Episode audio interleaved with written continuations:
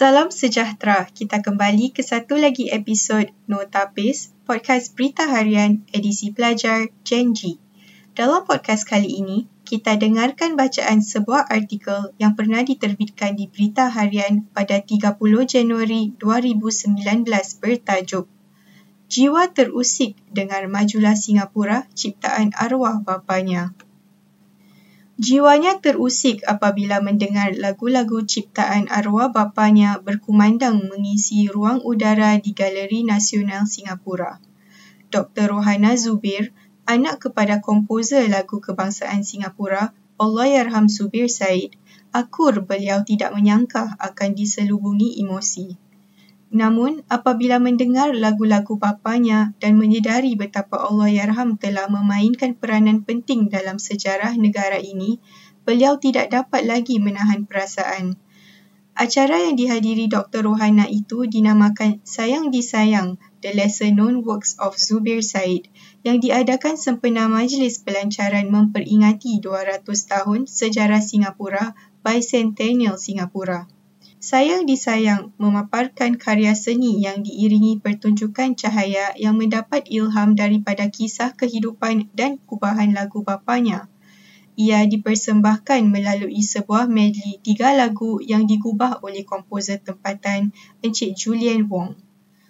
Antara lagu yang dinyanyikan termasuk Sayang Disayang, Majulah Singapura dan Suhana, lagu yang ditulis Allahyarham Zubir Said yang ditujukan kepada cucu perempuannya.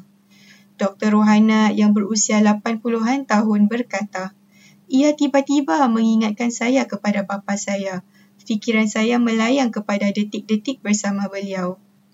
Semasa ditemui berita harian, anak ketiga kepada Allahyarham Zubir Said itu sempat mengungsi kenangan beliau bersama arwah bapanya. Sungguh pun Allahyarham Zubir Said adalah seorang komposer yang berbakat. Beliau tidak pernah menggalak anaknya berkecimpung dalam arena muzik.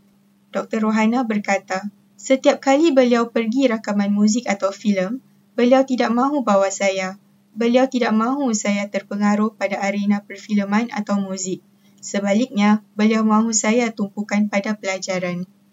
Menyifatkan bapanya sebagai seorang yang tegas, Dr. Rohana dan adik-beradiknya dipupuk dengan didikan yang mementingkan kejayaan akademik. Apabila beliau berjaya dalam pelajarannya, beliau akan dibawa bapanya untuk makan di restoran nasi padang, kenang Dr. Rohana yang dibesarkan di kawasan Juchiat Place. Namun, jika Dr. Rohana ingin mempelajari bermain piano, beliau terpaksa pandai-pandai sendiri. Allahyarham Zubir Said bukan hanya seorang yang berdisiplin tinggi, malahan juga seorang yang berdikari yang mengilhamkan kubahan muziknya sendiri, kongsi Dr. Rohana. Biarpun tidak digalak oleh bapanya, Dr. Rohana tidak pernah menghalang anak dan cucunya daripada bermain alat muzik seperti piano dan gitar. Itu satu seni yang penting untuk perkembangan peribadi seseorang. Muzik itu penting, kan? Soal Dr. Rohana yang kini telah bersara dan menetap di Kuala Lumpur menjaga tiga cucunya yang berusia antara tiga dengan sebelas tahun.